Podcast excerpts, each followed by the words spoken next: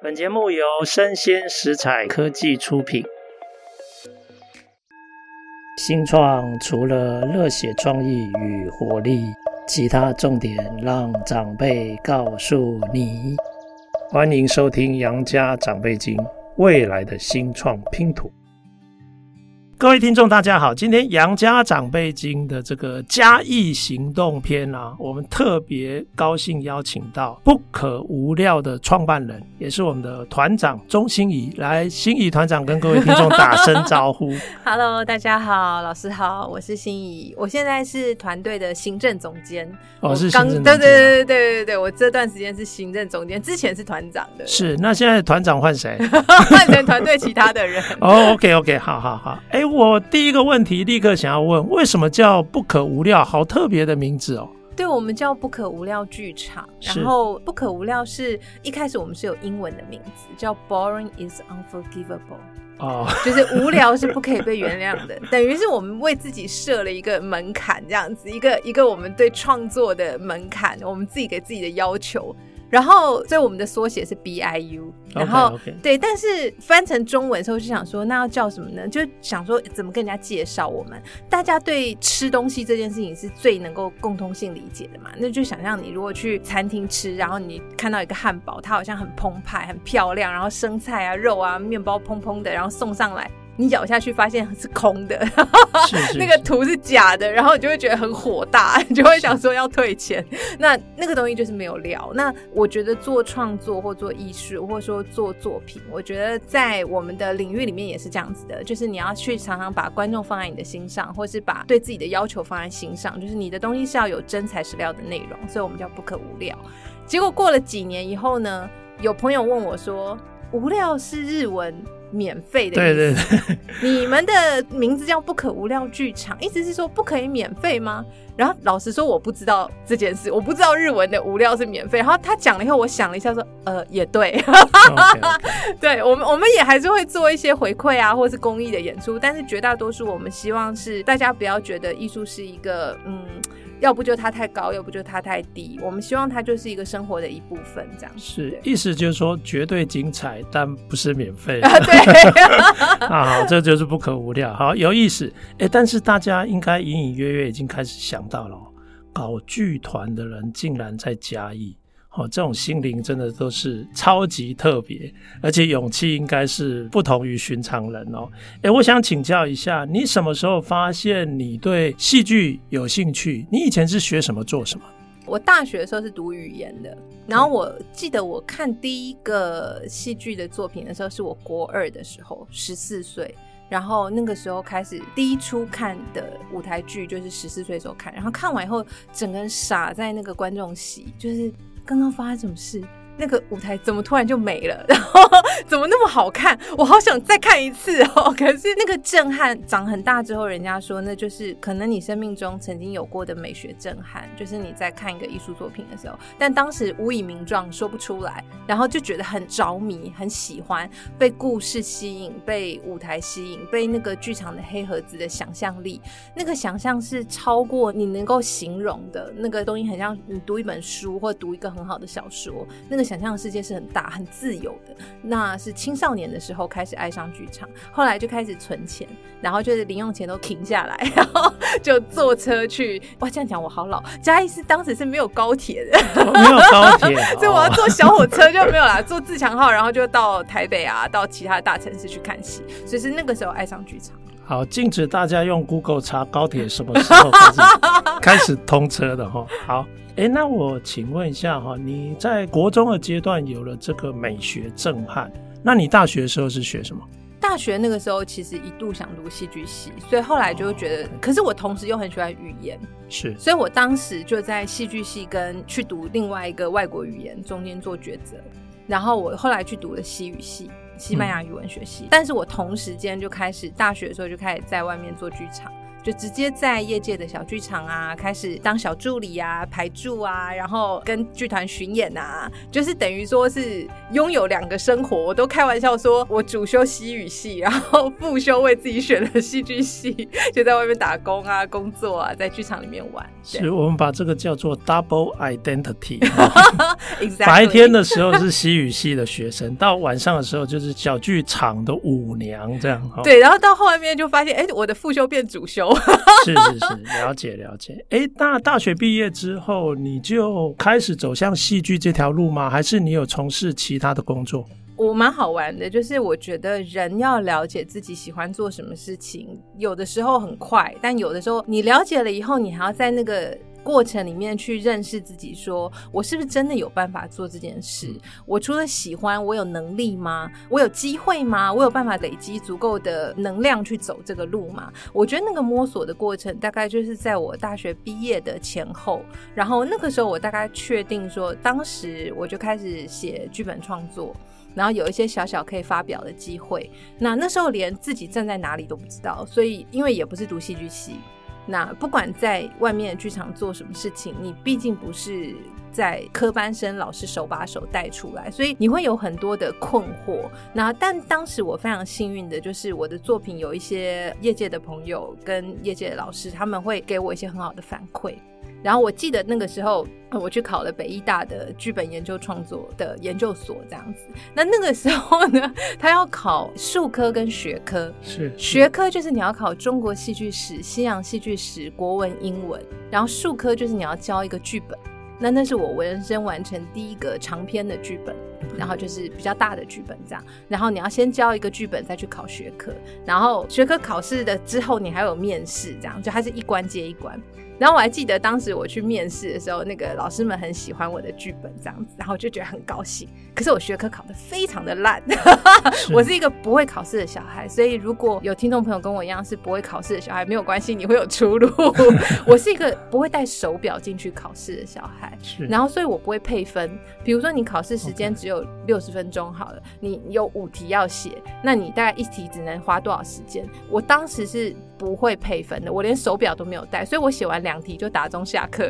然后结果后来我的数科剧本得了很高的分数，然后开学的时候老师就问，因为我哥哥也是。剧场人，他是。导演，然后他大我很多岁，他当时已经在北艺大读书了。然后老师就问他说：“哎，那个你妹妹剧本写的蛮好的啊，怎么没有来读这样子？我们给他很好的分数。”然后他就说：“报告老师，他学科考太烂，哦、连低标都没有到这样。”可是。那个过程是。对我一个西语系的毕业，所谓证书、毕业证书拿西语系，但是非常喜欢剧场的人来说，当时那个尝试奠定了我知道我站在哪里，我知道我的创作是被认可的。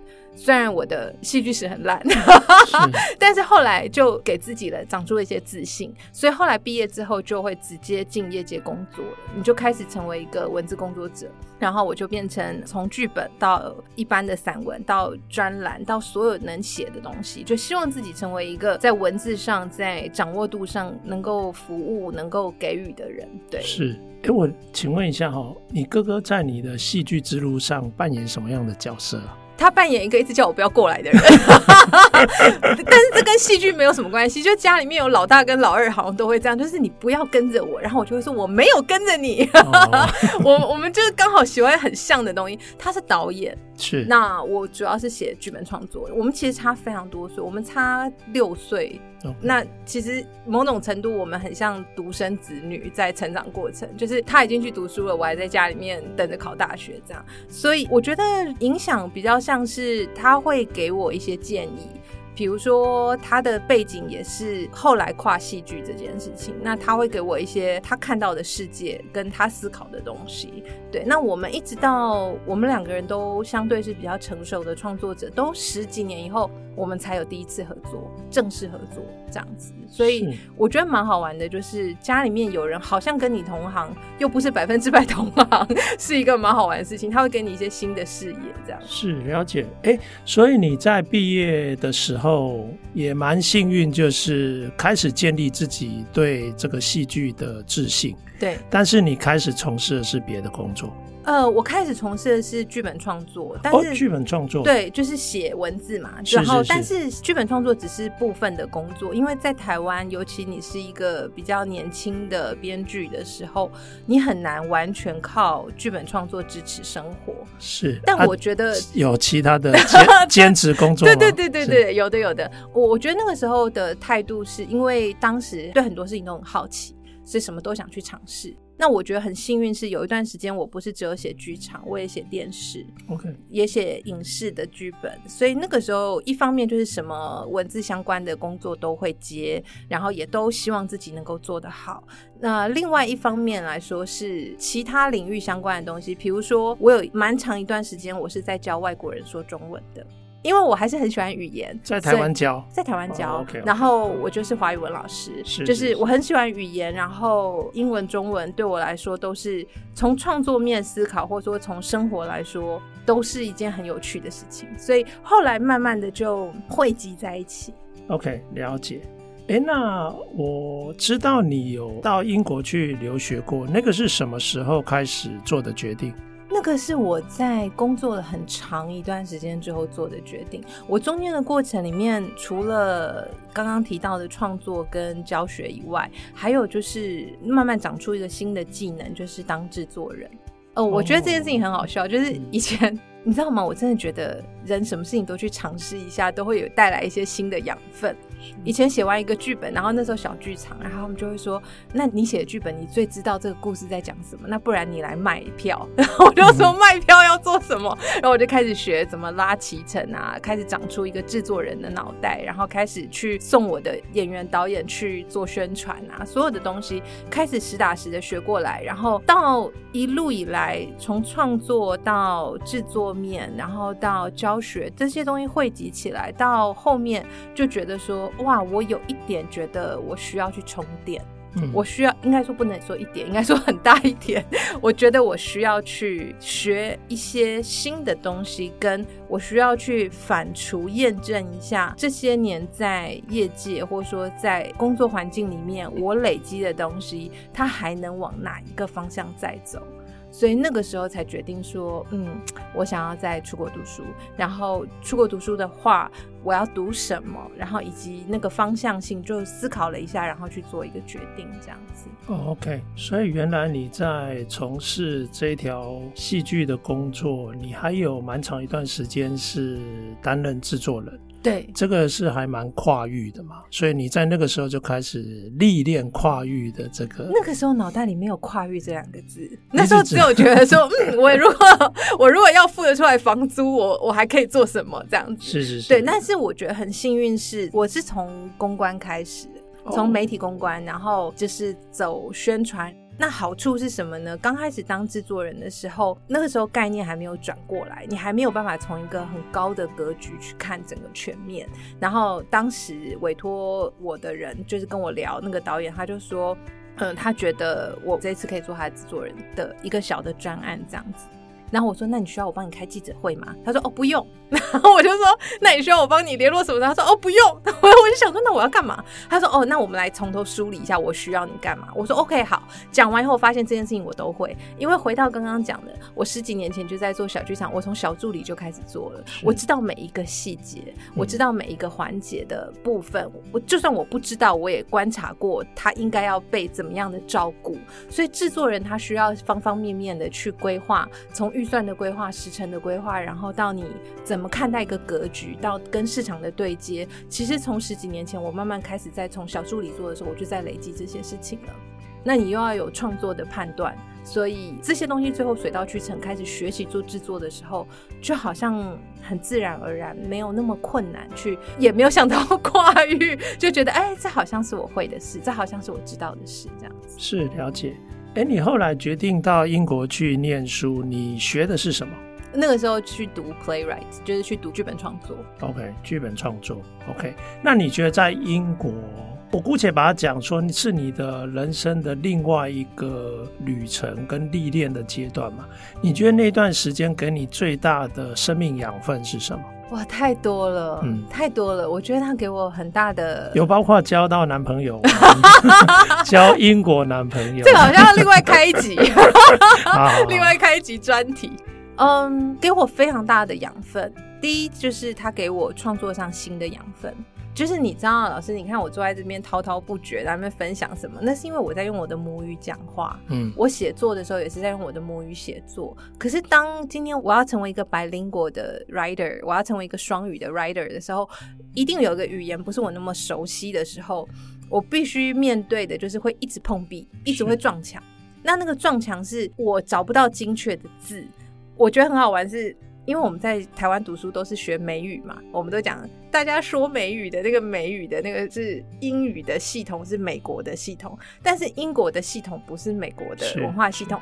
我去那边的时候有件很好玩的事情，我在那边认识一个摄影师，然后就在聊，反正就你常会有很多 casual 的场合认识一些业内的人，他就听我的口音，他就说呃，你是有学美国人的那边的系统这样，你们台湾那样，我说哦对啊，就台湾的 education 都是美国的这样。然后他就看着我，然后他就说：“Now you can speak properly。” 哦，他说：“你现在可以更优雅的、更准确的说英文，这样。”然后那一瞬间，我有点没有办法分辨他是在歧视我，还是在歧视美国人。然后我就觉得很好笑。可是你知道那个好处是，你身为一个第三者亚洲人，然后你去观察那个环境，你在语言上碰壁，可是你的好处就是你可以迸发出来其他的创意，是你不用依赖语言而达到的创意。比如说，我希望我的故事角色他们经历什么样的历程？如果我用我的母语，也许我用语言就把这些事情讲完。可是当我没有办法用我的母语的时候，我必须发生很多其他的事情，然后要让我的观众一样能够理解这个故事，然后他要有好玩有趣的东西发生。那这件事情，当你面对的限制是大的时候，它就会激发你其他的想象跟创造力。这个是我非常非常大的养分，就像是你习惯用右手写字。然后有一天你突然右手不能写的时候，你要用左手写字，那个字一定是丑的，它一定是不顺的。可是你会发现另外一个节奏，然后你会发现另外一个你从来没有想过自己可能做到的事情。这个是出国读书给我很大的养分。然后延续而来的另外一个养分是，它会给你一个很大的视野。那个视野是你的故事到底是讲给谁听的？你的观众是谁？他们的背景文化是什么样的人？在伦敦的时候，各式各样的人都有，因为那是一个非常大的城市。然后每个人来到这边的原因跟目的都不一样。你的故事要怎么样去打动所有的人？那是一个很大的一个挑战。你不能只讲某些人懂的事情，你也不能只讲某些人关心的东西。对，所以你要怎么去讲一个人性共通点的东西？这个就会是一个很有趣的事情。它会从一个生活面向到创作面向的完整的去打开你。对，那个是我非常大的收获。是，哎，我感觉这个英国对你来讲是人生一个很重要的一个阶段，哈。那当你毕业的时候，你也可以选择留在那边或回来。你那个时候是怎么做决定要回来，而且还回到嘉义？不要这样子，嘉义很棒的。但嘉义当然是所有选择里面最小的一个城市，而且也是所有选择里面大家最想不到的选择。那时候连我家人都没有想到这样子。然后我还记得那个时候，伦敦有一些工作机会是可以留下来的。然后台北当然就是待了很久的工作的地方、生活的地方。当时回来的时候就觉得说，我好像可以想象的出来，我如果在台北或在伦敦的生活，大概延续个三五年会是什么样子。不是说能够料事如神啦，不是这样子，而是说大概生活形态你大概可以想象，机会的方向你也大概可以想象，努力的方向也可以。但是一个完全未知的提问或者说假设，就是如果我回嘉义的话会怎么样？那在那个当下就觉得哇，我好想去试试看这个完全未知哦。所以当 当我跟我家人说，嗯，我决定要留在嘉义的时候，连我家人都有一种。啊，你确定吗？对对，我我觉得你想念鸡肉饭，我们寄过去就是了。对，所以那是一个嗯，因为你在家里长大，可是你在那边长大，跟你回家度假，跟你在那里创业，甚至是做剧场、做创作，创业跟创作对我们来讲是一起的，那个是完全没有潜力可循。然后你也没有办法想象会发生什么事。那当时被那个无法想象吸引，然后觉得自己要挑战一下，然后也觉得嗯，没有那么难吧？能怎么样呢？失败了再回去舒适圈喽，舒适圈就是大城市喽，这是我很习惯生活的地方喽。对，那那个光是回嘉义的，从生活步调到你已经离开家一段时间了，你要重新认识那个城市，都是一个新的学习，那又是新的一个阶段。哎，是哎，那我请教一下，从念完书英国回来，回到嘉义到现在大概多少年？我英国回来到现在大概七年多，OK，所以大概是二零一五年，对，差不多，OK。那二零一五年到现在七年多，你有没有发现嘉义有很大的不同？因为我最近做这个嘉义行动篇的这个主题啊，我发现有好多人都有一个同样的观察，就是更多的年轻人返乡回到嘉义去工作、去生活、去发展。对，是为什么会这样？我 我，我觉得嘉义非常不一样，是，而且它是从我回来到现在，每一年甚至快到每半年、每一季，我都感觉到它的不一样。然后我我都后来都跟朋友开玩笑说，如果你觉得你来嘉义还是只有鸡肉饭可以吃，或是你觉得都一样，那表示你一定还没有真正认识这个城市，你一定都去错地方了。你一定要重新的认识它，你要找一些新的管道认识它。我我觉得嘉义的变革是蛮大的，然后真的有越来越多的年轻人回来，然后整个城市的面貌也都不太一样。我们从硬体、软体很多面向文化底蕴的东西更被看见，各个方方面面都不一样。为什么？我觉得真的有很多因素哎，但是我觉得人一定是最大的因素，包含愿意投注时间在这个城市的人，然后以及有更多的资源，各式各样的资源，公部门的资源，或者是很多私人民间的团队，他们愿意驻扎在嘉义去耕耘。我觉得这件事情是很大的推手，很大的动力。嗯 OK，我有听过一个年轻的团队跟我分享说，因为嘉义在云嘉南的中心嘛，那它有一种特殊的南国风味。所谓南国风味，就是农村生活、农村文化跟都市的生活跟文化是混合在一起的。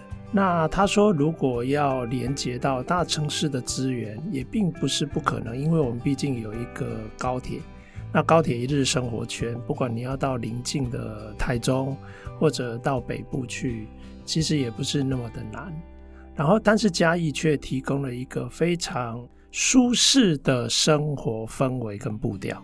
他说：“其实你现在到嘉义啊，那些小店啊，其实都有非常让人家觉得精美、精致，然后又有美感在里面。所以他说，那生活的费用相对又没有那么高。”所以他说，那个对他来讲是蛮重要的因素。那你也是这样的感觉吗？还是你有不一样的感受？我我觉得蛮好玩的，就是长大然后回家创作创业，你会用一个新的视角来看一个你觉得你好像很熟悉的地方，嗯、然后就发现很多有趣的细节。你知道吗，老师？有时候你看气象新闻。你就会说，来，我们来看一下中部的天气，然后你就看到嘉义哦。然后，但是如果你今天去，比如说台北。或是更北一点，伊朗，或你跟北部的朋友在介绍嘉义，就说哦，我们中部，他们就说你哪里是中部？那我就说哦，好，那我们去南部啊，高雄、屏东这样说啊、哦，那我们那个南部，这样说你们是中部吧？就就是你会想说，哎、欸，那嘉义到底，哎、欸，那我们到底是中部还是南部嘞？这件事情超好玩的，就在一些体系里面，我们被划分为中部，然后在一些系统里面，我们被划分为南部。后来就发现嘉义其实是真的在一个非常微妙。妙的地方，它真的是在一个很容易被路过，是是是但是它其实又是在北回归线，对对对对对对对，它很容易被路过，但它又很其实很值得停留，以及它其实很核心的地方。如果你以这个视角来看的话，然后我自己觉得，刚刚讲到生活物价或是一个生活节奏。或者是说生活的水平的风景的状态样貌，我觉得它是一直在改变的。OK，我现在讲的话，比如说我说我觉得嘉义很 chill，它是一个很文青的城市，可能八个月后的听众听到，或者一年、两年、三年以后的听众听到我现在讲的话，嘉义可能就变成另外一个样子了。我自己觉得，一个城市不断在改变这件事情，表示这个城市的养分跟它的新鲜度很够，然后它非常的。这样讲很奇怪，大家都会说是侏罗古城，可是嘉义现在给我感觉非常年轻。嗯，那个年轻不是人的年轻而已，那个年轻是事情在发生。很多人来到这边，不管他有没有住在这里，他让事情发生，这个城市就一直在改变。然后大家不停的去挖掘这个城市没有被看见，跟大家还所不知道的那一面，或者是把大家可能知道的东西再延伸、再延展、再转化。那这件事情它就会保持这个城市的一个活力的程度。那我觉得这件事情是我在嘉义生活非常有感的。然后老实说，我觉得物价这件事情是没有那么那么大的差异。你说南部、台南、高雄、屏东，大家的南部生活的大概节奏跟一碗卤肉饭多少钱，大概其实是差不多的。可是嘉义的特别之处，对我来讲是那个一直在持续各种可能性这件事情，我觉得它非常的有趣，因为那个可能性不是来自于说你说大城市伦敦啊、巴黎啊那种一直外界来的刺激而已，它很多东西是里面长出来的，去搅动它，然后去改变它。那这件事情。是我觉得嘉义很有力量的地方。是，哎、我觉得我越来越觉得嘉义不简单哦。既是一个古城，可是从你观察到，它却是一个充满活力跟可能性的一个动态的一个城市。哇，这个真的要好好的、仔细的去了解嘉义一下哦。好啊，哎、那我现在就要问你哦，那你现在做这个剧团？应该除了理念情怀之外，也希望剧团可以可持续的一直运作下去，这样你才可以一直待在嘉义，然后贡献你的活力跟动态的变化。哦，对啊，那你目前经营剧团在嘉义，觉得有没有什么特殊的点？比如说特殊的甘苦，可以跟大家分享的故事？哇！甘很多，苦也很多，是是是，这应该是标准答案。对，可是我觉得好玩的就是你会持续在一个地方生根，就是因为苦过了以后，那些东西会成为养分。是，然后干的东西讲起来还是很好玩，这样子。呃，其实蛮多的。我觉得一个最有趣的东西就是我们在地做的很多事情，因为以不可无料剧场来说，我们做的事情都是过去没有人做过的东西。至少是我们的认知里面，在那个城市里没有发生过的事情，所以蛮多的创作是实验性的，或者是我们觉得我也不知道它会怎么样。我们一起来做做看，这样子的出发点去创作的，所以很多时候我们等于是去搅动一些东西，会让一些事情发生。比如说我们在之前有一个作品蛮好玩的，就是嘉义市有个地方是嘉义市音乐厅，嗯，因为嘉义市一直以来是管乐之都嘛，就是我们一直有很源远流长的管乐节。那嘉义市有一个综合表演艺术场所，是嘉义市音乐厅，它其实就是一个 concert hall。它有非常好的音乐厅的规格，大家可以听音乐会。可是以戏剧类来说，表演艺术类来说，它就不是那么百分之百适合戏剧类的一个空间，因为戏剧类的空间舞台的需求是不一样的，然后观众的视角也不一样。但它一直以来都是一个综合型，被当做戏剧、舞蹈、音乐都会在里面演出这样。然后那一年呢，我们就想说，哇，如果我是像我在嘉义市长大，然后我常常在这边听音乐会，那我如果要在这里面做演出啊，做一个什么样的演出？所以那一年我们做了一件蛮有趣的事情，就是我们那一年把音乐厅的每一个位置都封起来，我们一个位置都不卖，我们把所有的观众都拉到舞台上，然后把舞台变成剧场跟观众的距离变得很近。我们做了一个参与式剧场，叫第三百六十六页。然后我们打开了一般合唱平台当做舞台的观众席，然后如果你来看戏呢，你就会坐在合唱平台，就是那个合唱团通常会站的那个台子，叫合唱平台，然后。你就会坐在那个上面看戏，然后演员离你很近，你就会在舞台上。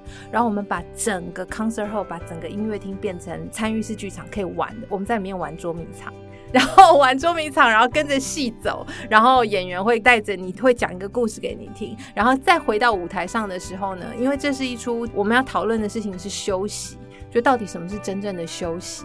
那一年。好像就在讨论一例一休的时候，就是二零一八年那个时候，他们很认真的在讲说大家都过劳这样子。嗯，可是其实我们是二零一七年开始计划这出戏的，那时候还不知道会搭上那个议题，所以讲休息这出戏，我们在戏里面就让所有的观众跟着我们一起睡觉，所有的人发睡袋，在音乐厅的舞台上睡半个小时，睡四十分钟。我们的概念就是，你也许常常在这边听音乐会，但你绝对没有这样躺在这个舞台上睡觉过。是，欸、然后请问票价多少？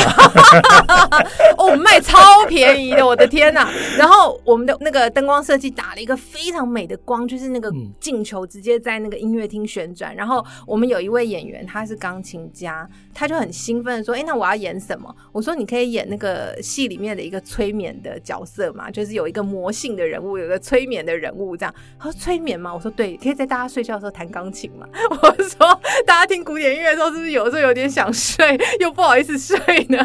你可以在音乐厅的舞台上大大方方的睡哦。”是，对，这当然都是比较开玩笑的形式上跟大家介绍宣传的时候会介绍。可是其实我们要讲一个是一个很有趣的故事，所以在那个戏里面有一些梦境的东西，然后讨论一下你是不是真的在生活里面有得到充分的休息，然后戏里面的角色讲一个完整的故事，睡完四十分钟起来以后再演二十分钟，把戏结束，然后所有的观众离回家这样子。我们想要给观众的就是颠覆一个你跟这个场域空间的想象。这是我们希望在嘉义做到的。你可能进来这个地方很多次，但你没有在舞台上体验过这样子的看戏经验。所以我们想要给的不是只有一个 story，我们想要给的是一整个 experience。所以我们在那个过程里面做参与式剧场的时候，我记得当时我们那个时候要做这件事，很多人说：“真的睡得着吗？”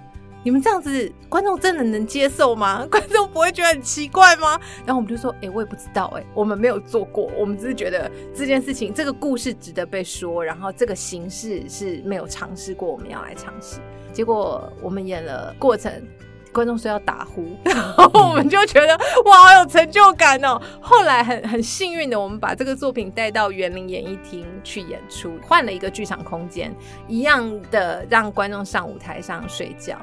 还是有人打呼，是 我们就觉得很有信心。这个作品是非常有趣的，这样子对。那我觉得这件事情很好玩的，就是你去挑战一个场域空间，你去带给观众他们没有体验过的东西，你去讲一个很好的故事，它就会打动人，它会连接人。这个是我们觉得创作过程很苦，可是结果很甘的一件事情。我觉得苦甘都是参半的，苦乐参半的。对，是是是。哎、欸，我接触很多剧团的朋友啊。他们有时候就是酒酣耳热之际，都会说：“哎，我们的这个译文环境哦，工作环境实在不太好。”但我想请教，就是说，对于商业的发展，你对自己的不可无料的剧场，比如说未来的五到十年，你有一个什么样的想象，或者是北极星吗？哇，这问题好大哦！是我觉得我们是每一年一年的在建立这件事。应该说，我觉得方向跟愿景都是有的，可是你要怎么样把它很具体而且很清晰的讲出来，或者是说讲得出来，你要怎么走得到那个地方？我觉得这件事情是每一年的成长会给我们新的东西，然后每一年都会再修正一下，这样。所以我现在讲的，也许下个月我就推翻它。嗯、对，我觉得有一个以商业考量上来说的话，我觉得有一件事情很认真要面对，就是我们的市场。嗯市场这件事情是几乎所有老师，你应该跟每一个做剧场的人讨论，他们都会跟你讲的。我们一出戏做出来能够寻回去的地方，跟我们的译文人口这件事情的成长，它其实就是一个我们一直在面对的部分。那一方面，我觉得扩大这个市场是所有人都在努力的，每一个人都在做推广的东西，然后大家都从小带小朋友进剧场看戏，这是一个很好的一个推广。那另外一方面，我觉得是我们自己的市场里面有一大块是不是只有看戏或者是看演出这件？我觉得像我们的企业伙伴或者是其他领域的伙伴，大家真的要知道，剧场是一个多么好用的东西。我都常常开玩笑说，我们就是水。We are just like water，我们就是。你可以把我放在一个冷冻库里面，我就变成冰块。我可以立刻的去服务冰块所需要的东西，我可以立刻变成蒸汽，我可以立刻变成任何东西。剧场有非常多东西，为什么会这么棒呢？是因为它跟人有高度的连接。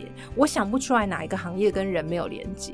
然后我们又是一个极具讲究创意的领域，然后我们又是一个因为没有资源，所以我们养就了一身非常会解决问题的功夫。我们非常会解决问题，我必须说。每一个我认识的剧场人都很厉害，我们很能够跟各个领域的企业结合。我们去做过企业的内部训练，不论是员工的训练，还是他们对外做，比如说公益的相关的一些推广。这个是大家最常知道的，可是其实像在科技的领域，他们其实常常会开发一个东西。或者是他们要设计一个东西，他们一定要想到 user 的想法，user 的想法跟实测，然后以及这个东西冰冷的东西怎么转化成有人味的东西。剧场是一个非常好的转化器，不是说要做成一出戏，而是说剧场所有的元素可以淬炼出来，从我们的文本，然后到我们的形式，像我刚刚讲玩的东西，游戏 game 所有的东西，它其实万中不脱离的就是人跟人之间的那个连接跟影响。那剧场是最直接的，它比镜头拍下的东西都还要更直接，而且它弹性极大。弹性极大的意思就是，如果我现在拍一段 YouTube，我十年后放出来还是这一段。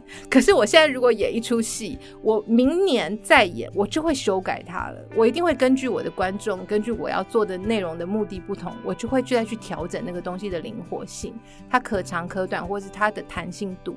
我觉得剧场艺术性上面来说。它非常好用的一个可以跟商业结合的一个领域，这件事情也是我们在发展的部分，在企业伙伴的建立上。然后另外一个就是国际性这件事情，我们从创团的第一年，我们就邀请新加坡的老师来嘉义做工作坊。然后到陆陆续续一直都有，直到疫情来 为止。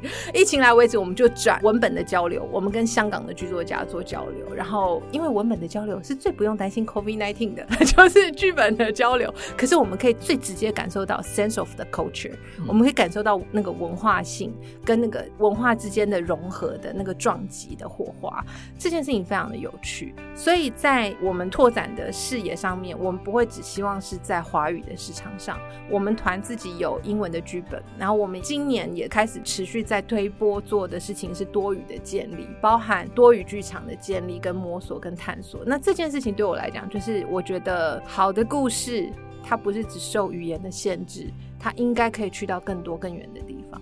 那我觉得人文跟人的软性的这件事情是很难被取代的，然后它可以很 powerful，然后它也可以很灵活的被运用。是。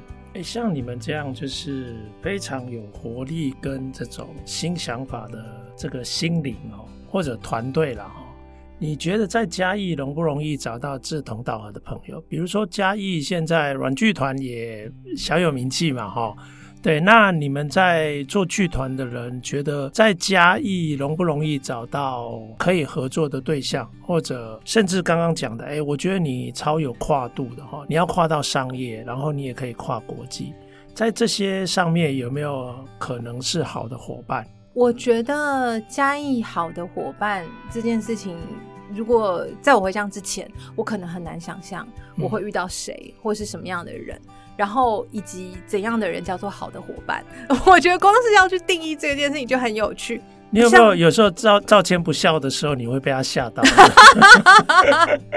不会不会不会，哦，那就好。我我觉得很有趣的是，我们通常很珍惜的伙伴，在地的伙伴，他都不一定是我们自己业界的伙伴。嗯，我觉得这件事情是最有趣的，或者是他看似跟我同一个领域，但其实不一定是百分之百同一个领域。比如说嘉义这几年有非常厉害的新生代的管乐团的老师，他们很多音乐的背景跟能够像我刚刚讲那个钢琴艺术家来参加我们第三百六十六个演出，就是跟在地的乐团的老师合作的。